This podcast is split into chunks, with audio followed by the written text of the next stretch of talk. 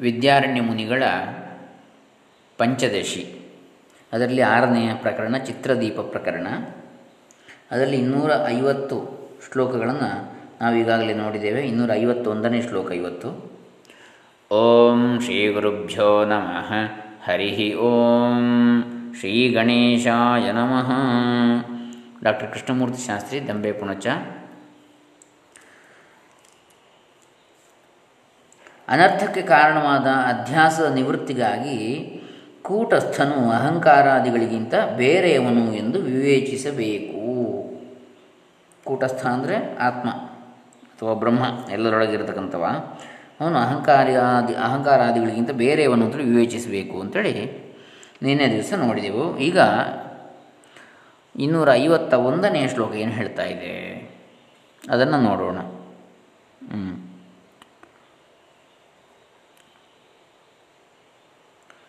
झटित्यध्यास आयाति दृढवासनयेति चेत् ಆವರ್ತಯೇದ್ವಿವೇಕಂಚ ದೃಢಂ ವಾಸಯಿತು ತ ಸದಾ ಅಂದರೆ ಒಂದು ವೇಳೆ ಎಂದಿನಿಂದಲೋ ದೃಢಮೂಲವಾದ ಸಂಸ್ಕಾರಗಳಿಂದ ಒಮ್ಮೆಲೇ ಅಧ್ಯಾಸವು ಹಣೆ ಇಕ್ಕಬಹುದು ಎಂದರೆ ಅದನ್ನು ನಿವಾರಿಸಿಕೊಡುವುದಕ್ಕೆ ಮತ್ತೆ ವಿವೇಕವನ್ನು ತಂದುಕೋ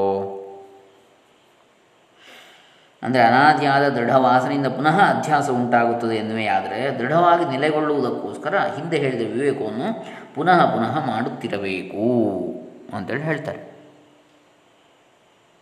ಇನ್ನೂರ ಐವತ್ತೊಂದರಲ್ಲಿ ಪೂರ್ವವಾಸನೆಯು ದೃಢವಾಗಿ ನಿಂತು ಬಿಟ್ಟಿರ್ತದೆ ಎಷ್ಟು ತಳ್ಳಿದರೂ ಈ ಅಧ್ಯಾಸವು ಬಂದು ಮುತ್ತಿಕೊಳ್ಳುತ್ತದೆ ಎಂದರೆ ನಿಜ ವಿಚಾರ ಮಾಡುತ್ತಲೇ ಹೋಗಿ ಆ ವಾಸನೆಯನ್ನು ದೃಢವಾಗಿ ತಳ್ಳಿಬಿಡಬೇಕು. ವಾಸನೆ ಅಂದರೆ ಸಂಸ್ಕಾರ. ಪೂರ್ವ ಸಂಸ್ಕಾರ. ವಿವೇಕೆ ದ್ವೈತಮಿಥ್ಯಾತ್ವಂ ಯುಕ್ತೈವೇತಿ ನ ಭಣ್ಯತಾಂ ಅಚಿಂತ್ಯ ರಚನಾತ್ವಸ್ಯಾನುಭೂತಿರ್ಹಿ ಸ್ವಸಾಕ್ಷಿಕಿ ಅಂಥೇಳಿ ಇನ್ನೂರ ಐವತ್ತೆರಡನೇ ಶ್ಲೋಕ ಹೇಳ್ತಾ ಇದೆ. ಅಂದರೆ ಪ್ರಪಂಚ ಅಥವಾ ದ್ವೈತವೆಲ್ಲ ಮಾಯೆ ಎನ್ನುವ ಎನ್ನುವ ಎನ್ನುವುದು ಯುಕ್ತಿ ಆಯಿತು. ಅನುಭವಕ್ಕೆ ಬರಲಿಲ್ಲವಲ್ಲ?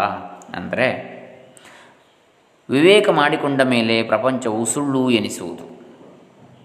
ಬರೀ ಯುಕ್ತಿಯಿಂದ ಮಾತ್ರ ಎನ್ನಬಾರದು. ಯಾಕೆಂದರೆ ಈ ಪ್ರಪಂಚದ ರಚನಾ ವಿಶೇಷವು ಮನಸ್ಸಿನಿಂದ ಕೂಡ ಊಹಿಸಲು ಸಾಧ್ಯವಿಲ್ಲ ಎಂದು ಅನಿಸುವುದರಿಂದ ಅದು ಸುಳ್ಳೆಂದು ತಾನೇ ತಿಳಿಯುವಂಥದ್ದು. ಆತ್ಮಾನಾತ್ಮ ವಿವೇಕ ರೂಪವಾದ ಜ್ಞಾನವು ಉಂಟಾದಾಗ ದ್ವೈತದ ಮಿಥ್ಯಾತ್ವವು ಯುಕ್ತಿಯಿಂದಲೇ ಉಂಟಾಗಿದೆ, ಅನುಭವದಿಂದ ಅಲ್ಲ ಎಂದು ಹೇಳಬಾರದು. ಯಾಕಂದರೆ ಅಚಿಂತ್ಯ ರಚನಾ ಭಾವದ ಅನುಭವವು ತನಗೆ ತಾನೇ ಸಾಕ್ಷಿಯಾಗಿರುವುದು. ಅಂದರೆ ಸರ್ವಸಾಕ್ಷಿಕವಾಗಿರುವುದು ಅಂತ ಹೇಳ್ತಾರೆ. ಇದು ನಾವು ಇನ್ನೂರ ಐವತ್ತ ಎರಡರಲ್ಲಿ ನೋಡ್ತಕ್ಕಂಥದ್ದು ಮುಂದೆ ಏನು ಹೇಳ್ತಾರೆ? ಅಂದರೆ ಇದು ವಿಚಾರ ಮಾಡಿದಾಗ ದ್ವೈತವು ಮಿಥ್ಯೆ ಎನ್ನುವುದು ಯುಕ್ತಿಯಿಂದ ಸಿದ್ಧವಾದೀತೆ ಹೊರತು ಅನುಭವದಿಂದ ಅಲ್ಲ. ಅನುಭವದಲ್ಲಿ ದ್ವೈತವೇ ಸತ್ಯವಾಗಿ ತೋರುತ್ತದೆ ಎನ್ನುವುದು ಸರಿಯಲ್ಲ. ಯಾಕೆಂದರೆ ದ್ವೈತಮಯವಾದ ಈ ಪ್ರಪಂಚದ ರಚನೆ ಹೇಗಾಗಿದೆ ಎಂಬುದು ಊಹೆಗೂ ನಿಲುಗುವುದಿಲ್ಲ. ಊಹೆಗೂ ನಿಲುಗದ ಅದ್ಭುತವನ್ನು ಅದ್ಭುತವನ್ನು ಕೋರಿ ಯಾರು? ಅಚಿಂತ ರಚನೆಯಾದದ್ದು ಮಿಥ್ಯೆ. ಆದ್ದರಿಂದ ಇದು ಮಾಯಾ ಮಾಯಾವಿಜೃಂಭಿತವೆಂದರೆ ಮಾಯಾ ವಿಜೃಂಭಿತವೆಂದರೆ ಪರಮಾರ್ಥದಲ್ಲಿ ಮಿಥ್ಯೆಯೇ ಆಗಿರ್ತದೆ. ಇದಕ್ಕೆ ತಾನೇ ಸಾಕ್ಷಿಯಾಗಿರುತ್ತಾನೆ. ತಾನೇ ಸಾಕ್ಷಿ ಆದ್ದರಿಂದ ತನ್ನ ಅನುಭವಕ್ಕೆ ಬಂದೇ ಬರ್ತದೆ ಅಂತೇಳಿ ಹೇಳ್ತಾರೆ. ಇನ್ನೂರ ಐವತ್ತ ಎರಡನೇ ಶ್ಲೋಕದಲ್ಲಿ. ಮುಂದೆ ಮನಸ್ಸಿನಿಂದ ಕೂಡ ಊಹಿಸಲಿಕ್ಕಾಗುವುದಿಲ್ಲ ಎಂಬುದು ಸುಳ್ಳಿನ ಲಕ್ಷಣವಾದರೆ ಕೂಟಸ್ಥ ಚೈತನ್ಯನಿಗೂ ಆ ಲಕ್ಷಣ ಅನ್ವಯಿಸಲಾರದೆ, ಯಾಕೆಂದರೆ ಅವನ ಸ್ವರೂಪವು ಮನಸ್ಸಿಗೆ ನಿಲುಕದ್ದಾಗಿದೆ ಅಲ್ವೇ ಅಂಥೇಳಿ ಪ್ರಶ್ನೆ ಕೇಳ್ತಾರೆ ಪೂರ್ವಪಕ್ಷಿ. ಅಚಿಂತ್ಯ ರಚನಾಭಾವವು ಮಿಥ್ಯಾ ಪದಾರ್ಥದ ಲಕ್ಷಣವೆಂದು ಹೇಳಲ್ಪಟ್ಟಿತು.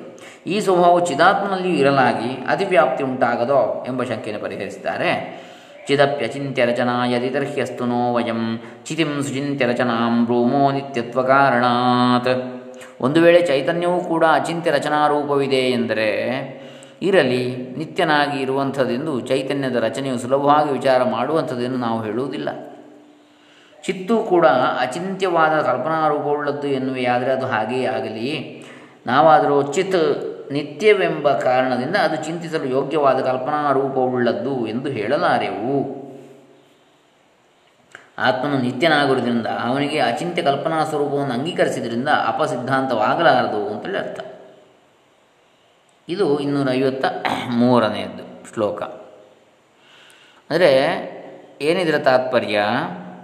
ಅಚಿಂತ್ಯ ರಚನೆಯಾದದ್ದು ಮಿಥ್ಯೆ ಎಂದು ಹೇಳುವುದಾದರೆ ಚಿದಾತ್ಮನೂ ಅಚಿಂತ್ಯ ರಚನೆಯಾಗಿದ್ದಾನಲ್ವೇ? ಹೌದು. ಚಿದಾತ್ಮನೂ ಅಚಿಂತ್ಯ ರಚನೆ ಉಳ್ಳವನೇ ಆದರೆ ಮಿಥ್ಯೆಯಲ್ಲ ಏಕೆಂದರೆ ಪ್ರಾಗಭಾವಯುಕ್ತ ಸ್ವೇ ಯುಕ್ತತ್ವೇ ಸತಿ ಅಚಿಂತ್ಯ ರಚನತ್ವ ಮಿಥ್ಯಾತ್ವಂ ಎಂದು ಮಿಥ್ಯೆಯ ಲಕ್ಷಣ. ಅಂದರೆ ಪ್ರಾಕ್ ಅಭಾವವು ಯಾವುದಕ್ಕೆ ಇದ್ದು ಅನಂತರ ಯಾವುದರ ರಚನೆಯೂ ಅಚಿಂತವಾಗಿದೆಯೋ ಅದು ಮಿಥ್ಯೆ ಎಂದರ್ಥ. ಹಿಂದೆ ಇಲ್ಲದೇ ಇದ್ದು ಈಗ ಉಂಟಾಗಿರ್ತಕ್ಕಂಥದ್ದು, ಆದರೆ ಅಚಿಂತ್ಯವಾದ ರಚನೆ ಉಳ್ಳದ್ದು ಅನೂಹ್ಯವಾದ ರಚನೆ ಉಳ್ಳದ್ದು ಅಂದರೆ ಅದು ಮಿಥ್ಯೆ, ಮೊದಲು ಇರಲಿಲ್ಲ. ಈಗ ಚಿಂತಿಸ್ಲಿಕ್ಕೆ ಆಗೋದಿಲ್ಲ, ಈಗ ಇರುವುದನ್ನು. ಅಂದರೆ ಮೊದಲು ಇಲ್ಲದೆ ಅನಂತರ ಹುಟ್ಟಿ ಯಾವುದು ಅಚಿತ್ಯ ರಚನೆ ಆಗಿದೆಯೋ ಅದು ಮಿಥ್ಯೆ. ಚಿದಾತ್ಮನು ನಿತ್ಯನಾದ್ದರಿಂದ ಅವನಿಗೆ ಪ್ರಾಗ ಅಭಾವವೇ ಇಲ್ಲ. ಪ್ರಾಕ್ ಹಿಂದಿನ ಅಭಾವ ಇಲ್ಲದಿರುವಿಕೆ ಇಲ್ಲ. ಅವನ ರಚನೆಯೇ ಇಲ್ಲವಾದ್ದರಿಂದ ಅವನು ಅಚಿಂತ್ಯ ರಚನೆಯೇ ಆಗಿದ್ದಾನೆಂದು ನಾವು ಹೇಳ್ತೇವೆ. ಅವನು ಸುಚಿಂತ್ಯ ರಚನೆಯವನೆಂದು ನಾವು ಹೇಳುವುದೇ ಇಲ್ಲ. ಇದು ಇನ್ನೂರ ಐವತ್ತ ಮೂರನೆಯದು. ಯಾಕಂದರೆ ರಚನೆಯೇ ಇಲ್ಲ ಅವನದ್ದು. ಯಾಕೆ? ಅವನಿಗೆ ಯಾವಾಗಲೂ ಇರುವಂಥವು ರಚನೆ ಆಗುವಂಥದ್ದು ಅಲ್ಲ. ಅಂಥೇಳಿ. ಈಗ ನಾವು ಇನ್ನೂರ ಐವತ್ತ ನಾಲ್ಕನೇ ಶ್ಲೋಕ ನೋಡಬೇಕಾಗ್ತದೆ. ಅಂದರೆ ಚಿತ್ತಿಗೆ, ಅಂದರೆ ಆತ್ಮನಿಗೆ ಏಕೆ ನಿತ್ಯತ್ವ ಉಂಟಾಯಿತು ಎಂಬ ಸಂಶಯಕ್ಕೆ ಉತ್ತರವನ್ನು ಹೇಳ್ತಾರೆ. ಚೈತನ್ಯವು ನಿತ್ಯವಾಗಿರುವನೆಂಬುದು ಯಾವುದರ ಮೇಲಿಂದ, ಯಾವ ಕಾರಣದಿಂದ? ಪ್ರಾಗಭಾವೋ ನಾನುಭೂತಶ್ಚಿತೇರ್ನಿತ್ಯ ತತಶ್ಚಿತಿ ದ್ವೈತಸ್ತು ಪ್ರಾಗಭಾವಸ್ತು ಚೈತನ್ಯೇನಾನುಭೂಯತೆ ಅಂದರೆ ಮೊದಲು ಚೈತನ್ಯವು ಇರಲಿಲ್ಲವೆಂಬ ಅನುಭವವು ಯಾರಿಗೂ ಬಂದಿಲ್ಲ. ಆದ್ದರಿಂದ ಅದು ನಿತ್ಯವು. ಆದರೆ ದ್ವೈತವು ಮೊದಲು ಇರಲಿಲ್ಲ ಎಂಬ ಅನುಭವವನ್ನು ಮಾತ್ರ ಚೈತನ್ಯವು ಪಡೆಯಬಲ್ಲದು. ಯಾವುದೇ ಒಂದು ವಸ್ತು ಮೊದಲು ಇರಲಿಲ್ಲ, ಆಮೇಲೆ ಸೃಷ್ಟಿಯಾಗ್ತದೆ. ಒಂದು ಮಡಿಕೆ, ಮೊದಲು ಮಣ್ಣಾಗಿತ್ತು. ಎಲ್ರಿಗೂ ಅನುಭವಕ್ಕೆ ಬರ್ತದೆ, ಆದರೆ ಇದು ಹಾಗಲ್ಲ. ಈ ಆತ್ಮ ಎನ್ನತಕ್ಕಂಥದ್ದು ಮೊದಲು ಇರಲಿಲ್ಲ ಅಂತ ಹೇಳಲಿಕ್ಕೆ ಆಗುವುದಿಲ್ಲ. ಚೈತನ್ಯವು ಮೊದಲು ಇರಲಿಲ್ಲವೆಂದು ವಾದಿಸಿದರೆ ಅದರ ಅನುಭವವನ್ನು ಪಡೆದವರು ಯಾರು ಎನ್ನಬೇಕಾಗ್ತದೆ. ಚೈತನ್ಯ ಒಂದನ್ನು ಬಿಟ್ಟರೆ ಬೇರೆ ಪದಾರ್ಥಗಳು ಜಡವೆನಿಸುವುದರಿಂದ ಚೈತನ್ಯವೇ ಅನುಭವ ಪಡೆಯಿತೆಂದು ಹೇಳಬೇಕಾಗುವುದು. ಈ ಚೈತನ್ಯ ಬೇರೆಯಾದದೋ, ಚೈತನ್ಯವೇ ಚೈತನ್ಯದ ಅನುಭವ ಪಡೆಯಿತೋ, ಒಂದು ಚೈತನ್ಯವನ್ನು ಒಪ್ಪದ ವಿನಃ ಮತ್ತೊಂದನ್ನು ಸ್ವೀಕರಿಸಲು ಸಾಧ್ಯವಿಲ್ಲ. ಅದ್ವೈತದಲ್ಲಿ ಚೈತನ್ಯ ಒಂದೇ ಆಗಿದೆ. ಚೈತನ್ಯವು ಅನುಭವಕ್ಕೆ ವಿಷಯವಾಗುವುದೆಂದರೆ ಚೈತನ್ಯಕ್ಕೆ ಜಡತ್ವವು ಬರ್ತದೆ. ಇನ್ನು ತನ್ನ ಅನುಭವವನ್ನು ತಾನೇ ಪಡೆಯುವುದು ಅಶಕ್ಯ. ಗಾಢ ನಿದ್ರೆಯಲ್ಲಿ ಎಚ್ಚರ ಕನಸಿನ ದ್ವೈತವು ಸಾಕ್ಷಿ ಅನುಭವಕ್ಕೆ ಬರ್ತದೆ. ಗಾಢ ನಿದ್ರೆಯಲ್ಲಿ ಎಚ್ಚರ ಮತ್ತು ಕನಸಿನ ದ್ವೈತವು ಸಾಕ್ಷಿಯ ಅನುಭವಕ್ಕೆ ಬರ್ತದೆ ಅಂತ ಹೇಳ್ತಾರೆ. ಇದು ಇನ್ನೂರ ಐವತ್ತ ನಾಲ್ಕನೇ ಶ್ಲೋಕ ಹೇಳ್ತಕ್ಕಂಥದ್ದು. ವಿಚಾರ. ಏನು ಹೇಳ್ತಾರೆ? ಜಗತ್ತಿನ, ಅಂದರೆ ಚಿತ್ತಿನ ಚಿತ್ತಿನ ಪ್ರಾಗ ಅಭಾವವನ್ನು ಯಾರೂ ಅನುಭವಿಸಲಿಲ್ಲ. ಉತ್ಪತ್ತಿಗೆ ಮೊದಲು ಇಲ್ಲದಿರುವಿಕೆಗೆ ಪ್ರಾಗ ಅಭಾವ ಅಂತೇಳಿ ಹೆಸರು. ಆತ್ಮ ಅಥವಾ ಚಿತ್ತ ಚಿದಾತ್ಮನಿಗೆ ಮೊದಲು ಇರಲಿಲ್ಲ ಅಂತ ಹೇಳಲಿಕ್ಕೆ ಆಗುವುದಿಲ್ಲ. ಆದ್ದರಿಂದ ಅದು ನಿತ್ಯ. ಆದರೆ ದ್ವೈತದ ಪ್ರಾಗಭಾವವನ್ನು ಚೈತನ್ಯವು ಅನುಭವಿಸುತ್ತದೆ. ಆದ್ದರಿಂದ ಅದು ಅನಿತ್ಯ. ಇದು ಇನ್ನೂರ ಐವತ್ತ ನಾಲ್ಕನೇ ಶ್ಲೋಕ ಹೇಳ್ತಕ್ಕಂಥದ್ದು. ಚಿದ್ವಸ್ತುವಿನ ಪ್ರಾಗ ಅಭಾವವು ಎಂದರೆ ಅದು ಇಲ್ಲ ಎನ್ನುವುದು ಯಾರ ಅನುಭವಕ್ಕೂ ಬಂದಿಲ್ಲ. ಬರುವುದು ಸಾಧ್ಯವಿಲ್ಲ. ಅದರಿಂದ ಅದು ನಿತ್ಯವಾದದ್ದು. ದ್ವೈತದ ಪ್ರಾಗಭಾವವಾದರೂ ಚೈತನ್ಯಕ್ಕೆ ಗೋಚರಿಸುತ್ತದೆ ಹಿಂದೆ ಇರಲಿಲ್ಲ ಯಾವುದೋ ಒಂದು ವಸ್ತು, ಆಮೇಲೆ ಸೃಷ್ಟಿ ಆಯಿತು ಅಂತೇಳಿ ಗೊತ್ತಾಗ್ತದೆ. ನಮಗೆ ಅನುಭವಕ್ಕೆ ಬರ್ತದೆ. ಚಿದ್ರೂಪನಾದ ಬ್ರಹ್ಮಜ್ಞಾನಿ ಅನುಭವಕ್ಕೆ ಬರ್ತದೆ. ಆದ್ದರಿಂದ ದ್ವೈತವು ನಿತ್ಯವಲ್ಲ, ಬ್ರಹ್ಮಜ್ಞಾನಿಗೆ ಮಾತ್ರವಲ್ಲ, ನಮ್ಮೆಲ್ಲರ ಅನುಭವಕ್ಕೂ ಬರ್ತದೆ. ಸರ್ವರಿಗೂ ಸುಷುಪ್ತಿಯಲ್ಲಿ ದ್ವೈತವೆಲ್ಲಿ ತೋರ್ತದೆ ಗಾಢನಿದ್ದೆಯಲ್ಲಿ ಆಗ ಆತ್ಮನು ಸಾಕ್ಷಿಯಾಗಿದ್ದು ದ್ವೈತ ಭಾವವನ್ನು ಕಾಣುತ್ತಾನೆ. ಆದ್ದರಿಂದಲೇ ಶ್ರುತಿಯು ತಮಸ ಸಾಕ್ಷಿ ಸರ್ವಸ್ಯ ಸಾಕ್ಷಿ ಎನ್ನುತ್ತದೆ. ಸಾಕ್ಷಿ ರೂಪನಾಗಿ ಚಿತ್ ಇರುವಾಗ ಚಿತ್ತಿನ ಅಭಾವವನ್ನು ಹೇಳಲಾಗುವುದೇ ಇಲ್ಲ.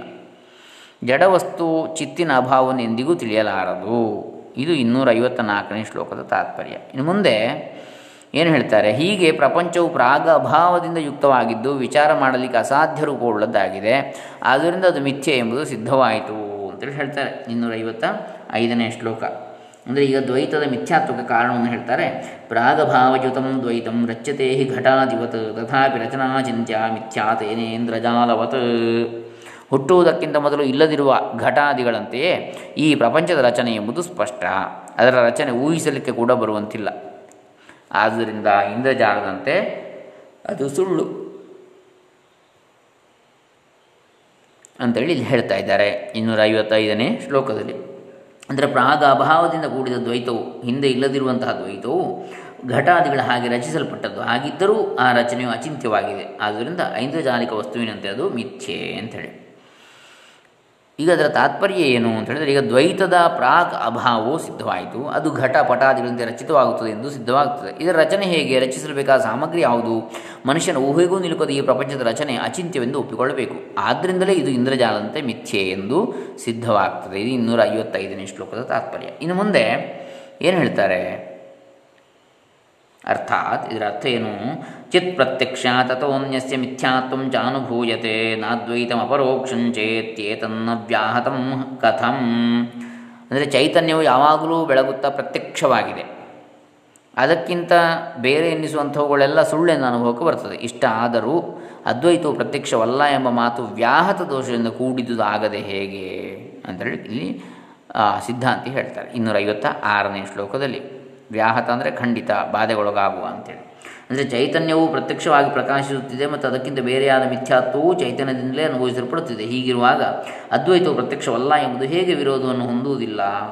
ಅಂದರೆ ಅದ್ವೈತವು ಪ್ರತ್ಯಕ್ಷವೇ ಅಂತೇಳಿ. ಇನ್ನೂರ ಐವತ್ತ ಆರನೇ ಶ್ಲೋಕ ಹೇಳ್ತಾ ಇದೆ. ಏನು ಅಂತ ಇದರ ತಾತ್ಪರ್ಯ? ಚಿತ್ ಎಂಬುದು ಸ್ವಯಂ ಪ್ರಕಾಶವೆಂದು ನಿತ್ಯವೆಂದು ಪರೋಕ್ಷವಲ್ಲವೆಂದು ಈ ವಿವೇಚನೆಯಿಂದ ಸಿದ್ಧವಾಯಿತು. ಚಿತ್ ಅಲ್ಲದ ಜಡವಾದ ದ್ವೈತವು ಮಿಥ್ಯೆ ಎಂಬುದನ್ನು ಚಿತಿಯೇ ಸಾಕ್ಷಿಯಾಗಿ ನೋಡುವುದೆಂದು ಗೊತ್ತಾಯಿತು. ಹೀಗಿರುವಾಗ ಅದ್ವೈತವು ಅಪರೋಕ್ಷವಲ್ಲ, ಪರೋಕ್ಷವೇ ಸರಿ ಎಂದು ಹೇಳುವುದು ವದತೋ ವ್ಯಾಘಾತವಾಗ್ತದೆ. ಹೇಳುವಾಗಲೇ ಅಸಮಂಜಸವೆಂದು ತೋರ್ತದೆ. ಚಿತ್ ಗೋಚರಿಸುವುದಿಲ್ಲ ಎಂದು ಹೇಳತಕ್ಕ ತಾನೇ ಚಿತ್ ಆಗಿರುತ್ತಾನೆ. ನನಗೆ ಮಾತನಾಡಲು ಬರುವುದಿಲ್ಲ ಎಂದು ಗಟ್ಟಿಯಾಗಿ ನುಡಿದಂತೆಯೇ ಹ್ಞೂ ಗಟ್ಟಿಯಾಗಿ ಒಬ್ಬ ಹೇಳಿದರೆ ನನಗೆ ಮಾತಾಡಲಿಕ್ಕೆ ಬರೋದಿಲ್ಲ ಅಂತ ಹೇಳಿದರೆ. ಹೇಗಾಗಿದ್ದಿತ್ತು ಮಾತಾಡಿಗೆ ಬರದೆ ಅದನ್ನು ಹೇಳಲಿಕ್ಕೆ ಆಗ್ತದೆ ಅವನು? ಮಾತಾಡಿಗೆ ಬರೋದಿಲ್ಲ ಅಂಥೇಳಿ ಇದು ಇನ್ನೂರ ಐವತ್ತ ಆರನೆಯ ಶ್ಲೋಕದ ತಾತ್ಪರ್ಯ. ಮುಂದೆ ಏನು ಹೇಳ್ತಾರೆ? ಇಷ್ಟೆಲ್ಲ ವೇದಾಂತ ಅರ್ಥವನ್ನು ತಿಳಿದವರಿಗೂ ಕೆಲವರಿಗೆ ಅದರ ಮೇಲೆ ವಿಶ್ವಾಸ ಹುಟ್ಟುವುದು ಕಠಿಣವಾಗುತ್ತದಲ್ಲ? ಹ್ಞೂ ಇತ್ತಂ ಜ್ಞಾತ್ವಾಪ್ಯಸಂತುಷ್ಟಾ ಕೇಚಿತ್ ಕುತ ಇತೀರ್ಯತಾಂ ಪ್ರಬುದ್ಧ ಪ್ರಬುದ್ಧಸ್ಯಾಪ್ಯಾತ್ಮ ದೇಹ ಕುತೋ ವದ ಇಷ್ಟೆಲ್ಲ ತಿಳಿದರೂ ಕೆಲವರು ಅಸಂತುಷ್ಟರು ಯಾಕಿರ್ತಾರೆ ಹೇಳಿರಿ. ಎಂದರೆ ಊಹಾಪೋಹ ಕುಶಲರಾದ ಚಾರ್ವಾಕರೇ ಮೊದಲಾದವರಿಗೆ ದೇಹವೇ ಆತ್ಮವೆಂದು ಅನಿಸುವುದಕ್ಕೆ ಕಾರಣವೇನು ಹೇಳು ಅಂತೇಳಿ ಹೇಳ್ತಾರೆ. ಇನ್ನೂರ ಐವತ್ತೇಳನೇ ಶ್ಲೋಕದಲ್ಲಿ ಏನು ಹೇಳ್ತಾರೆ? ಹೀಗೆ ಕೆಲವರು ವೇದಾಂತ ಅರ್ಥವನ್ನು ತಿಳಿದಿದ್ದರೂ ಏಕ ಅಸಂತುಷ್ಟರಾಗಿದ್ದಾರೆ ಹೇಳಿ ಎನ್ನುವುದಾದರೆ ಪ್ರಬುದ್ಧರೆನಿಸಿದ ಚಾರ್ವಾಕಾದಿಗಳು ಕೂಡ ಏಕೆ ದೇಹವನ್ನು ಆತ್ಮನೆಂದು ನಂಬುವರು ಹೇಳು ಅಂತೇಳಿ ಮತ್ತೆ ಪ್ರಶ್ನೆ ಮಾಡ್ತಾರೆ. ವೇದಾಂತ ಅರ್ಥ ತಿಳಿದಿದ್ದರೂ ಯಾಕೆ ಸಂತೃಪ್ತರಾಗಿಲ್ಲ? ಸಮಾಧಾನದಲ್ಲಿ ಇಲ್ಲ, ಶಾಂತಿಯಲ್ಲಿ ಇಲ್ಲ ಅಂತೇಳಿ ಕೇಳಿದರೆ, ಪ್ರಬುದ್ಧರು ಜ್ಞಾನಿಗಳು ಅಂತ ಹೇಳಿದ ಚಾರ್ವಾಕಾದಿಗಳಿದ್ದಾರೆ. ಅವರು ದೇಹವನ್ನೇ ಆತ್ಮ ಅಂತೇಳಿ ನಂಬ್ತಾರಲ್ಲ, ಅದು ಅವರು ಜ್ಞಾನಿಗಳು ಅಂತಲೂ ಹೇಳ್ತಾರೆ. ಆದರೆ ಅವರು ದೇಹವನ್ನೇ ಆತ್ಮ ಅಂತ ನಂಬ್ತಾರೆ. ಅದು ಯಾಕೆ? ಅದಕ್ಕೆ ಉತ್ತರ ಹೇಳುವಂತ ಪ್ರತಿಪಕ್ಷಿ, ಪೂರ್ವಪಕ್ಷಕ್ಕೆ ಸಿದ್ಧಾಂತಿಯ ಪ್ರಶ್ನೆ. ಪ್ರಶ್ನೆಗೆ ಮರು ಪ್ರಶ್ನೆ ಹಾಕ್ತಾರೆ. ಇನ್ನೂರ ಐವತ್ತ ಏಳನೇ ಶ್ಲೋಕದಲ್ಲಿ. ಅಂದರೆ ಸರಿಯಾಗಿ ವೇದಾಂತ ಅರ್ಥವನ್ನು ತಿಳಿಯದವರಿಗೆ ವಿಶ್ವಾಸವು ಬರುವುದಿಲ್ಲ ಅಂತಲೇ ಅರ್ಥ. ಈಗ ಈ ಪ್ರಕಾರವಾಗಿ ಬಿಡಿಸಿ ಹೇಳಿದ ಮೇಲೆ ಇದನ್ನೆಲ್ಲ ತಿಳಿದುಕೊಂಡರೂ ಕೆಲವು ಜನರು ತೃಪ್ತರಾಗದೆ ಅದ್ವೈತದಲ್ಲಿ ವಿಶ್ವಾಸವನ್ನು ಇಡುವುದಿಲ್ಲವಲ್ಲ? ಅದೇಕೆ? ಅದಕ್ಕೆ ಆ ರೀತಿಯ ಪೂರ್ವಪಕ್ಷ ಪ್ರಶ್ನೆಗೆ ಇಲ್ಲಿ ಸಿದ್ಧಾಂತಿಯನ್ನು ಮತ್ತೆ ಮರುಪ್ರಶ್ನೆ ಮಾಡ್ತಾರೆ. ಊಹಾಪೋಹ ಕುಶಲರಾದ ಚಾರ್ವಾಕರು ಪಾಮರರು ಸಹ ದೇಹವೇ ಆತ್ಮವೆನ್ನುತ್ತಾರಲ್ಲ, ಅದೇಕಿರಬಹುದು? ಅದಕ್ಕೆ ಹೇಳಿ ಉತ್ತರ. ಅಂತೇಳಿ, ಇದು ಇನ್ನೂರ ಐವತ್ತ ಏಳನೇ ಶ್ಲೋಕ. ಈಗ ಮುಂದೆ ಏನು ಹೇಳ್ತಾರೆ ಇನ್ನೂರ ಐವತ್ತೆಂಟರಲ್ಲಿ? ಸಮ್ಯಕ್ ವಿಚಾರೋ ನಾಸ್ತ್ಯಸ್ಯ ಧೀದೋಷಾದಿತಿ ಚೇತ್ ತಥಾ, ಅಸಂತುಷ್ಟಾಸ್ತು ಶಾಸ್ತ್ರಾರ್ಥಂ ನ ತ್ವೈಕ್ಷಂತ ವಿಶೇಷತಃ. ಬುದ್ಧಿದೋಷದಿಂದ ಅವರಿಗೆ ಚೆನ್ನಾಗಿ ವಿಚಾರ ಮಾಡಲು ಬರುವುದಿಲ್ಲ ಎನ್ನುವುದಾದರೆ, ಅದರಂತೆಯೇ ಅಸಂತುಷ್ಟರು ಬುದ್ಧಿದೋಷದಿಂದ ವೇದಾಂತದ ಅರ್ಥವನ್ನು ಚೆನ್ನಾಗಿ ವಿಚಾರ ಮಾಡಿ ನಿಶ್ಚಯ ಮಾಡಿಕೊಳ್ಳಲಿಲ್ಲ. ಇನ್ನೂರ ಐವತ್ತೆಂಟನೇ ಶ್ಲೋಕ ಹೇಳ್ತದೆ. ಈ ಚಾರ್ವಾಕರು ಬುದ್ಧಿದೋಷದಿಂದ ಸರಿಯಾಗಿ ವಿಚಾರವನ್ನು ಮಾಡಲಿಲ್ಲ ಎನ್ನುವೇ ಆದರೆ ಅದೇ ಪ್ರಕಾರ ವೇದಾಂತ ಅರ್ಥವನ್ನು ಅರಿತುಕೊಂಡು ಅಸಂತುಷ್ಟರಾದವರು ವೇದಾಂತವನ್ನು ವಿಶೇಷವಾಗಿ ಅರಿತುಕೊಂಡಿಲ್ಲ ಎಂಬುದು ನಮ್ಮ ಉತ್ತರ ಅಂತ ಹೇಳ್ತಾರೆ. ಇದು ಇನ್ನೂರ ಐವತ್ತೆಂಟನೇ ಶ್ಲೋಕದ ತಾತ್ಪರ್ಯವನ್ನು ಹೇಳ್ತಕ್ಕಂಥದ್ದು. ಏನು ಅಂತ ಚಾರ್ವಾಕಾದಿಗಳು ಬುದ್ಧಿದೋಷದಿಂದ ಸರಿಯಾಗಿ ವಿಚಾರ ಮಾಡುವುದಿಲ್ಲವೆಂದು ಹೇಳುವುದಾದರೆ ಅದು ಸರಿಯೇ. ಸಂತೃಪ್ತರಾಗದ ಪಂಡಿತರು ಸಹ ಶಾಸ್ತ್ರಾರ್ಥವನ್ನು ತಳಮುಟ್ಟಿ ವಿಚಾರ ಮಾಡಿಲ್ಲವೆಂದೇ ಹೇಳಬೇಕಾಗ್ತದೆ ಅಂತೇಳಿ. ಇರಲಿ, ಇನ್ನೂರ ಐವತ್ತೊಂಬತ್ತನೇ ಶ್ಲೋಕ ಏನು ಹೇಳ್ತದೆ? ಹೀಗೆ ಬ್ರಹ್ಮಸ್ವರೂಪವನ್ನು ವಿಚಾರಿಸಿ ಆ ವಿಚಾರದಿಂದ ಹುಟ್ಟಿದ ತತ್ವಜ್ಞಾನದ ಫಲವನ್ನು ಪ್ರತಿಪಾದಿಸುವ ಶ್ರುತಿಯನ್ನು ಈಗ ಹೇಳ್ತಾರೆ. ಯದಾ ಸರ್ವೇ ಪ್ರಮುಚ್ಯಂತೆ ಕಾಮಾಯೇಸ್ಯ ಹೃದಿಷ್ಠಿತಾ ಇದಿ ಶ್ರೌತಂ ಫಲಂ ದೃಷ್ಟಂ ನೀತಿ ಚೇತ್ ದೃಷ್ಟಮೇವ ಚ ಮೇವ ತತ್ ಅಂಥೇಳಿ ಇನ್ನೂರ ಐವತ್ತೊಂಬತ್ತನೇ ಶ್ಲೋಕ ಹೇಳ್ತಾ ಇದೆ. ಅಂದರೆ ಜ್ಞಾನದ ಫಲವನ್ನು ಹೇಳುವ ಶ್ರುತಿವಚನ ಇದು. ಈ ಪುರುಷನ ಮನಸ್ಸಿನಲ್ಲಿ ಅಡಗಿರುವ ಬಯಕೆಗಳೆಲ್ಲ ಜ್ಞಾನವಾದ ಕೂಡಲೇ ಇಲ್ಲದಂತಾಗುವು. ಇತ್ಯಾದಿ ಶ್ರುತಿಯಲ್ಲಿ ಹೇಳಿದ ಫಲವು ಕಂಡುಬರುವುದಿಲ್ಲ ಎಂದರೆ ಛೇ, ಅದು ಅನುಭವ ಸಿದ್ಧ ಅಂತ ಹೇಳ್ತಾರೆ. ಮೇಲಿನ ಶ್ರುತಿಯ ಅರ್ಥದ ಮುಂದಿನ ಭಾಗ ಹೀಗಿದೆ. ಅಥ ಮರ್ತ್ಯೋ ಅಮೃತೋ ಅಭವ ಅಮೃತೋಭವತ್ರ ಬ್ರಹ್ಮ ಸಮಶ್ನುತೆ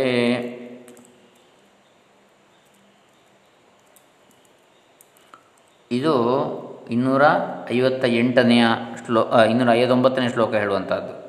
ಏನು ಅಂತ ಹೇಳ್ತಾ ಇದೆ? ಯಾವಾಗ ಇವನ ಹೃದಯದಲ್ಲಿರುವ ಕಾಮನೆಗಳೆಲ್ಲ, ಕಾಮಗಳೆಲ್ಲ ಬಿಟ್ಟು ಹೋಗುವಾಗ ಮನುಷ್ಯನ ಅಮೃತನಾಗ್ತಾನೆ ಮತ್ತು ಈ ಶರೀರದಲ್ಲಿ ಬ್ರಹ್ಮವನ್ನು ಹೊಂದುತ್ತಾನೆ ಎಂಬ ಶ್ರುತಿಯು ಹೇಳಿದ ಫಲವು ದೃಷ್ಟವಾದದ್ದು. ಅದು ಪ್ರತ್ಯಕ್ಷವಲ್ಲ ಎಂದು ಹೇಳುವೆ, ಆದರೆ ಅದು ಜ್ಞಾನಿಗಳಿಗೆ ಅನುಭವ ಸಿದ್ಧವಾಗಿದೆ ಅಂತೇಳಿ ಹೇಳ್ತೇವೆ ನಾವು. ಅಂದರೆ ಹೇಳ್ತಾರೆ, ಇನ್ನೂರ ಐವತ್ತೊಂಬತ್ತರಲ್ಲಿ ಏನಿದ್ರೆ ತಾತ್ಪರ್ಯ? ಇರಲಿ, ಆತ್ಮಜ್ಞಾನದ ಆತ್ಮ ತತ್ವಜ್ಞಾನದ ಫಲವೇನೆಂಬುದನ್ನು ನೋಡೋಣ. ಶ್ರುತಿಯು ಹೇಳುತ್ತದೆ, ಯದಾ ಸರ್ವೇ ಪ್ರಮುಚ್ಯಂತೆ ಕಾಮ ಯೇಸ್ಯ ಹೃದಿಷ್ಠಿತಾ ಅಥ ಮೃತ್ಯೋ ಮೃತೋ ಭವತ್ಯತ್ರ ಬ್ರಹ್ಮ ಸಮಷ್ಣುತೆ ಎಂದು ಕಠೋಪನಿಷತ್ತು ಹೇಳ್ತದೆ ಯಾವಾಗ ಈ ಮುಮುಕ್ಷುವಿನ ಹೃದಯದಲ್ಲಿರುವ ಕಾಮನೆಗಳೆಲ್ಲವೂ ಹೊರಟು ಹೋಗುತ್ತವೆಯೋ ಆಗ ಮನುಷ್ಯನು ಅಮೃತನಾಗಿಬಿಡ್ತಾನೆ ಈ ದೇಹದಲ್ಲಿಯೇ ಬ್ರಹ್ಮವನ್ನು ಸೇರ್ತಾನೆ ಅಂಥೇಳಿ. ಅಮೃತತ್ವವೆಂದರೆ ಮರಣರಾಹಿತ್ಯ. ಈ ಫಲವನ್ನು ಶ್ರುತಿಯೇ ಹೇಳಿರುತ್ತದೆ. ಇದು ನಿಶ್ಚಿತವಾದದ್ದು. ಇದು ಇನ್ನೂರ ಐವತ್ತೊಂಬತ್ತರ ತಾತ್ಪರ್ಯ. ಇನ್ನು ಮತ್ತೊಂದು ಶ್ರುತಿ ವಚನವನ್ನು ಹೇಳಿ ಅರ್ಥವನ್ನು ನಿರೂಪಿಸ್ತಾರೆ. ಆ ತತ್ವಜ್ಞಾನದಿಂದ ಉಂಟಾಗುವ ಫಲವನ್ನು ಸ್ಪಷ್ಟೀಕರಿಸ್ತಾರೆ ಯದಾ ಸರ್ವೇ ಪ್ರಭಿದ್ಯಂತೆ ಹೃದಯ ಗ್ರಂಥಯಸ್ತ್ವಿತಿ ಕಾಮ ಗ್ರಂಥಿ ಸ್ವರೂಪೇಣ ವ್ಯಾಖ್ಯಾತ ವಾಕ್ಯಶೇಷತಃ. ಮನಸ್ಸಿನಲ್ಲಿ ಇರುವ ಕಗ್ಗಂಟುಗಳೆಲ್ಲ ಯಾವಾಗ ಕಳಚಿಕೊಳ್ಳುವವೋ ಎಂದು ಮೊದಲಾಗಿ ಹೇಳಿದ ಶ್ರುತಿಯಲ್ಲಿ ಬಯಕೆಗಳಿಗೇ ಗಂಟುಗಳೆಂದು ಹೇಳಿದ್ದಾರೆ. ಯಾವಾಗ ಇವನ ಹೃದಯ ಗ್ರಂಥಿಗಳೆಲ್ಲ ಭೇದಿಸಲ್ಪಡುವವೋ ಎಂಬಲ್ಲಿ ಕಾಮಗಳೇ ಹೃದಯ ಗ್ರಂಥಿಯ ರೂಪವಾಗಿ ವ್ಯಾಖ್ಯಾನ ಮಾಡಲ್ಪಟ್ಟಿವೆ. ಇದು ವಾಕ್ಯಶೇಷದಿಂದ ತಿಳಿದುಬರುತ್ತದೆ. ಅಂದರೆ ಅಹಂಕಾರಕ್ಕೂ ಚಿದಾತ್ಮನಿಗೂ ಇರುವ ತಾದಾತ್ಮ್ಯ ಅಧ್ಯಾಸದ ನಿವೃತ್ತಿಯೇ ಗ್ರಂಥಿನಾಶ. ಅಹಂಕಾರಕ್ಕೂ ಚಿದಾತ್ಮನಿಗೂ ಇರುವ ತಾದಾತ್ಮ್ಯ ಅಧ್ಯಾಸದ ನಿವೃತ್ತಿ. ಅಂದರೆ ಅಹಂಕಾರವೇ ನಾನು ಅಥವಾ ಎನ್ನುವಂಥ ಅಹಂಕಾರವೇ ನಾನು ಅಂತೇಳಿ ತಿಳಿಯುವಂಥದ್ದು. ನಿಜವಾಗಿ ಚಿದಾತ್ಮ. ಹಾಗೆ ಆ, ಹಾಗಾಗಿ ಅಹಂಕಾರಕ್ಕೂ ಚಿದಾತ್ಮನಿಗಿರುವ ತಾದಾತ್ಮ್ಯ ಅಧ್ಯಾಸ ಒಂದನ್ನು ಒಂದು ಇನ್ನೊಂದಾಗಿ ತಿಳಿಯುವಂಥದ್ದು ಯಾವುದಿದೆಯೋ ಅದೇ ಆ, ಅಧ್ಯಾಸದ ನಿವೃತ್ತಿ ಆ ಭ್ರಮೆಯ ನಿವೃತ್ತಿಯೇ ಗ್ರಂಥಿನಾಶ ಇದು ಅನುಭವ ಸಿದ್ಧವಾಗಿದೆ. ಆದ್ದರಿಂದ ತತ್ವಜ್ಞಾನದಿಂದ ಕಾಮ ನಿವೃತ್ತಿಯಾದಿ ಲಕ್ಷಣವುಳ್ಳ ಫಲ ಉಂಟಾಗುವುದೆಂಬುದು ಪ್ರತ್ಯಕ್ಷವೇ ಆಗಿರುತ್ತದೆ. ತತ್ವಜ್ಞಾನದಿಂದ ಕಾಮ ನಿವೃತ್ತಿಯೇ ಮುಂತಾದ ಲಕ್ಷಣಗಳುಳ್ಳ ಫಲ ಉಂಟಾಗ್ತದೆ ಅಂತೇಳಿ. ಅದು ಪ್ರತ್ಯಕ್ಷ ಫಲ ಅಂತೇಳಿ. ಇದು ಇನ್ನೂರ ಅರವತ್ತನೇ ಶ್ಲೋಕದ ತಾತ್ಪರ್ಯ. ಇದರಲ್ಲಿ ಒಟ್ಟು ಇನ್ನೂರ ತೊಂಬತ್ತು ಶ್ಲೋಕಗಳಿವೆ ಈ ಚಿತ್ರದೀಪ ಪ್ರಕರಣದಲ್ಲಿ. ಬಹುಶಃ ಇನ್ನು ಮೂರು ದಿವಸಗಳಲ್ಲಿ ಮುಗಿಸ್ಬೋದು, ಹತ್ತತ್ತು ಶ್ಲೋಕಗಳ ಹಾಗೆ. ಅಂದರೆ ಮನಸ್ಸಿನಲ್ಲಿರುವ ಕಗ್ಗಂಟುಗಳೆಲ್ಲ ಯಾವಾಗ ಕಳಚಿಕೊಳ್ಳುವವೋ ಎಂದು ಮೊದಲಾಗಿ ಹೇಳಿದ ಶ್ರುತಿಯಲ್ಲಿ ಬಯಕೆಗಳಿಗೆ ಗಂಟುಗಳು ಅಂತೇಳಿ ಹೇಳಿದ್ದಾರೆ ಅಂಥೇಳಿ ಇದು ಇನ್ನೂರ ಅರವತ್ತನೇ ಶ್ಲೋಕದ ತಾತ್ಪರ್ಯ. ಹೇಗೆಂದರೆ, ಮುಂದಿನ ವಾಕ್ಯದಲ್ಲಿ ಯದಾ ಸರ್ವೇ ಪ್ರಭಿದ್ಯಂತೆ ಹೃದಯ ಗ್ರಂಥಯಸ್ತತಃ ತದಾ ಅಂತೇಳಿ ಕಠೋಪನಿಷತ್ ಹೇಳಿದೆ. ಇಲ್ಲಿ ಹೃದಯದ ಕಾಮನೆಗಳು ತೊಡೆದು ಹೋಗುವುದನ್ನು ಹೃದಯ ಗ್ರಂಥಿ ಭೇದನವೆಂದು ವ್ಯಾಖ್ಯಾನಿಸಲಾಗಿದೆ. ಹೃದಯ ಗ್ರಂಥಿ ಭೇದನವೆಂದರೇನು? ಅಹಂಕಾರ ಚಿದಾತ್ಮರಿಗೆ ಇರುವ ತಾದಾತ್ಮ್ಯ ಅಧ್ಯಾಸ ನಿವೃತ್ತಿಯೇ ಅದು. ಕಾಮನೆಗಳೇ ಗ್ರಂಥಿಗಳು, ಅಧ್ಯಾಸದ ನಿವೃತ್ತಿ ಅಂದರೆ ಕಾಮಗಳ ನಿವೃತ್ತಿ. ಕಾಮಗಳ ನಿವೃತ್ತಿ ಆದರೆ ಅಧ್ಯಾಸದ ನಿವೃತ್ತಿ. ಹೀಗೆ ಕಾಮ ಅಧ್ಯಾಸಗಳು ಎರಡು ಜಂಟಿಯಾಗಿ ಬಿಟ್ಟಿವೆ ಅಂತೇಳಿ ಇನ್ನೂರ ಅರವತ್ತನೇ ಶ್ಲೋಕದ ತಾತ್ಪರ್ಯವನ್ನು ಕಾಣಬಹುದು. ಮುಂದೆ ನಾವು ಇನ್ನೂರ ಅರವತ್ತ ಒಂದನೇ ಶ್ಲೋಕದಿಂದ ನಾಳೆ ದಿವಸ ಮುಂದುವರಿಸೋಣ. ಹರೇ ರಾಮ. ಎಲ್ಲರಿಗೂ ಬ್ರಹ್ಮಜ್ಞಾನ ಉಂಟಾಗಲಿ, ಬ್ರಹ್ಮಾತ್ಮ ನಿಷ್ಠೆ ಉಂಟಾಗಲಿ, ಬ್ರಹ್ಮಾನಂದ ಉಂಟಾಗಲಿ ಪರಮಾನಂದ ಉಂಟಾಗಲಿ, ಶಾಂತಿಯು ನೆಲೆಸಲಿ ಲೋಕದಲ್ಲಿ. ಲೋಕ ಸಮಸ್ತ ಸುಖಿನೋ ಭವಂತು, ಸರ್ವೇ ಜನ ಸುಖಿನೋ ಭವಂತು. ಶ್ರೀ ಸಚ್ಚಿದಾನಂದಾರ್ಪಿತಮಸ್ತು ಶ್ರೀ ಬ್ರಹ್ಮಾರ್ಪಣಮಸ್ತು ಶ್ರೀ ಶಂಕರಾರ್ಪಿತಮಸ್ತು ಶಂಕರಾದಿ ಗುರುಗಳ ಆಚಾರ್ಯರ ಪರಮಾನುಗ್ರಹವು ಎಲ್ಲರ ಮೇಲೆ ಉಂಟಾಗಲಿ. ಅಜ್ಞಾನವು ತೊಲಗಲಿ ಜ್ಞಾನವು ಉಂಟಾಗಲಿ. ಓಂ ತತ್ಸತ್ ಬ್ರಹ್ಮಾರ್ಪಣಮಸ್ತು ಹರಿ ಓಂ.